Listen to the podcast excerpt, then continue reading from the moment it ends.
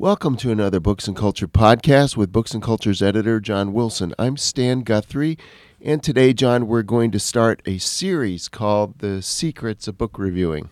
That's right, Stan. The genesis of this series was a breakfast that I had recently with Sarah Pulliam Bailey, who you know well. Yeah, used I used to work with her at CT. Yeah, all three of us used to be on the same hallway. Sarah has since gone on to other things, and she's just starting a new job on the religion beat for the Washington Post. Mm-hmm. I think she'll be terrific at that. Well, just a few days ago, Sarah and I and my good friend, the writer Garnet Cadigan, had breakfast at Eclectic in Wheaton, which is a favorite breakfast spot for CT folk. And after that breakfast, Sarah posted on Twitter that I had told her the secrets of book reviewing. and several people on Twitter said, I would like to know those secrets. And I said, of course, there really aren't any secrets. and several people responded, that's exactly what someone who has secrets would say, wouldn't they? And mm-hmm. so I thought about that. And I thought, well, maybe it would be fun, even though they aren't really secrets, we'll call them secrets anyway and I thought it would be fun to do a little series and also to tell people about it on Twitter and see if people had specific questions of things that they wanted us to talk about in subsequent episodes. So this is episode one. And as you can see, of course, one of the secrets is you have to have the right briefcase, which is a bag from Trader Joe's made of a kind of plasticky material you can see that I've used this for several years. The corners are getting pretty dented, and pretty soon I'm going to have to go to one of my reserve briefcases that, that are these are pristine bags that look just like this. And I assume you carry all the books that you're going to review in that bag. Not all of them, but I take a lot of books back and forth. Okay. You know, and so we're just going to look at a little stack here, but a couple of preliminary comments that have to do with in a way they're not being secrets. One of the reasons is that there's no one way to go about it. It depends partly on the nature of your publication and the audience you're serving. There's a tremendous difference between reviewing for a publication that is weekly, like the New York Times Book Review, or one that's monthly, or one that comes out six times a year, like Books and Culture, or a scholarly journal that comes out four times or two times a year. And then, of course, a vast array of web based review sources that often, some of them have issues in quotation marks that are comparable to an old fashioned periodical, and that others are not on any such schedule at all. So, all of those things, plus the unique culture, you and I have talked about the fact that every magazine is a little culture with its own unwritten rules, its own priorities, and so on. And, and so, what might be just the right thing to do in one setting wouldn't make any sense in another. Tell our listeners what, say, the biggest difference would be in doing a review for, say, Books and Culture, which comes out six times a year, versus, say, a web review. It's not just about the time factor. The time factor is important because for some publications, it's extremely high on their list of priorities sure. that the book just be recently out. And I remember many years ago when I didn't know the business at all and I pitched an idea to an editor and he said, Well, this sounds interesting, but that book came out months ago. Mm-hmm. And I mm-hmm. thought, well, so what? right. and that was kind of naive of me because, you know, I had read reviews for quite a bit, but I didn't realize quite the extent to which that dominated certain settings. Now, one of the things that's very interesting about the web, you might say, oh, web reviewing must be really like that.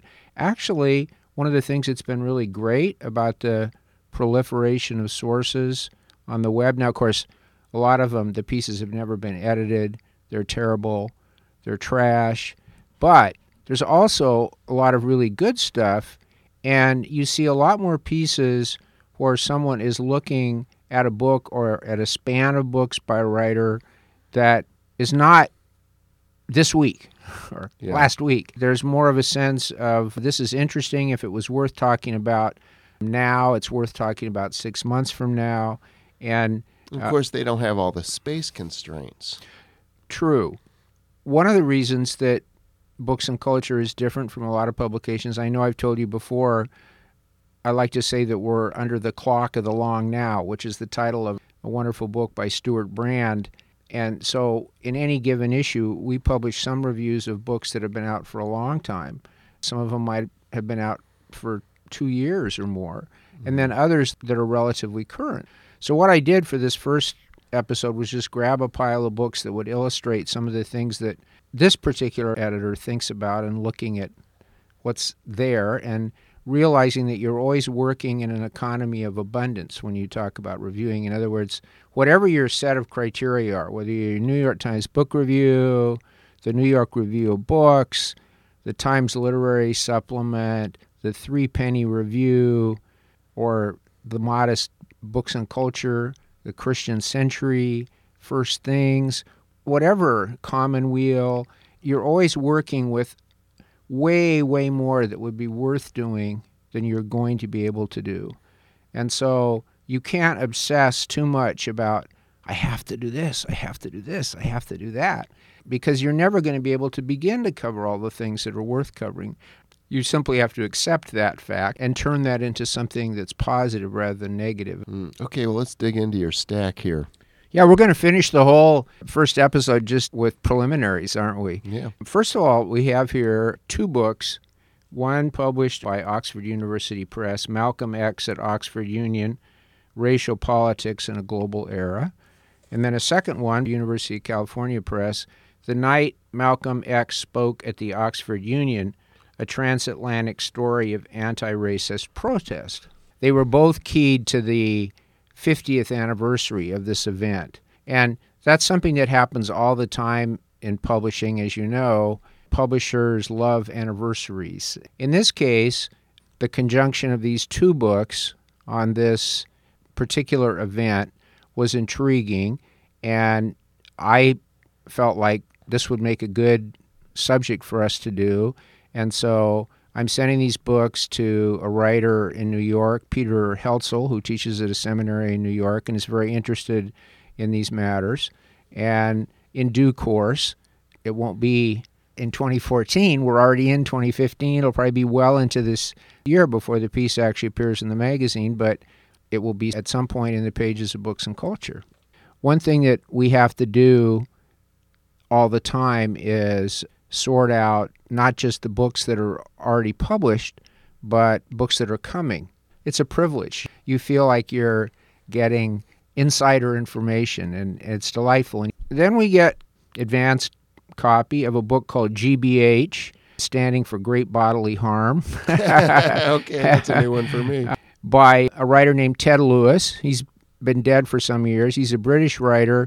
He wrote the novel that a very well known movie, Get Carter, starring Michael Caine, was based on one of his novels. Soho Press, which publishes a lot of good crime fiction, has been reissuing some of his books, and they're bringing this one out, which is being published in the United States for the first time. And we're going to do a piece either in the print magazine or on the website on this book, but on the work of Ted Lewis more generally. Now we have The Longest Afternoon, The 400 Men Who Decided the Battle of Waterloo by Brendan Simms. This is another anniversary book. Mm. 2015 is the 200th anniversary of the Battle of Waterloo. Waterloo is one of those historical events that are significant enough to even be featured in the cartoons that we saw when we were little in the comic books. You know, mm-hmm even if they don't have any idea what really mattered about it, everyone has at least heard of Waterloo. Sure. So, as you might expect, there are a whole slew of books coming out to mark that 200th anniversary. This book, you might notice, has the admirable quality of being quite slim. So it's one that will probably make it into the final mix. We won't try to cover every single book of all the books that are coming out late last year or this year to mark the occasion, but we will have several. And one of the tricks will be to find a reviewer who, on the one hand, is knowledgeable enough to take on the subject, but also as someone who can write for a general audience. So if you were reviewing these books for, let's say, History Today, let alone a scholarly journal, you'd want someone who was a specialist in that area. We might find someone who's a specialist who also can write about it for the general reader, mm. or we might find someone who, while not being a specialist in this particular period of military history, is a historian. So we could have a good generalist, we could have a historian, we could even have a specialist. Finding the right person will be the key. How do you manage and tap your stable of writers? Do you have a spreadsheet where you say, okay, this person is really a good historical generalist, this person is good on sports? I don't, but that doesn't mean that you shouldn't. I mean, people work differently, and I'm just not a spreadsheet kind of guy. I just have it floating around in my head. And of course, constantly am writing people like Mark sure. Is, heads my list, but all kinds of people and saying, I'm looking for someone who would be good to do this. Do you know somebody? Let's yeah. go to your next book. The next one, maybe we better make it this the last one because the stack is still going on, but we've been talking a long time.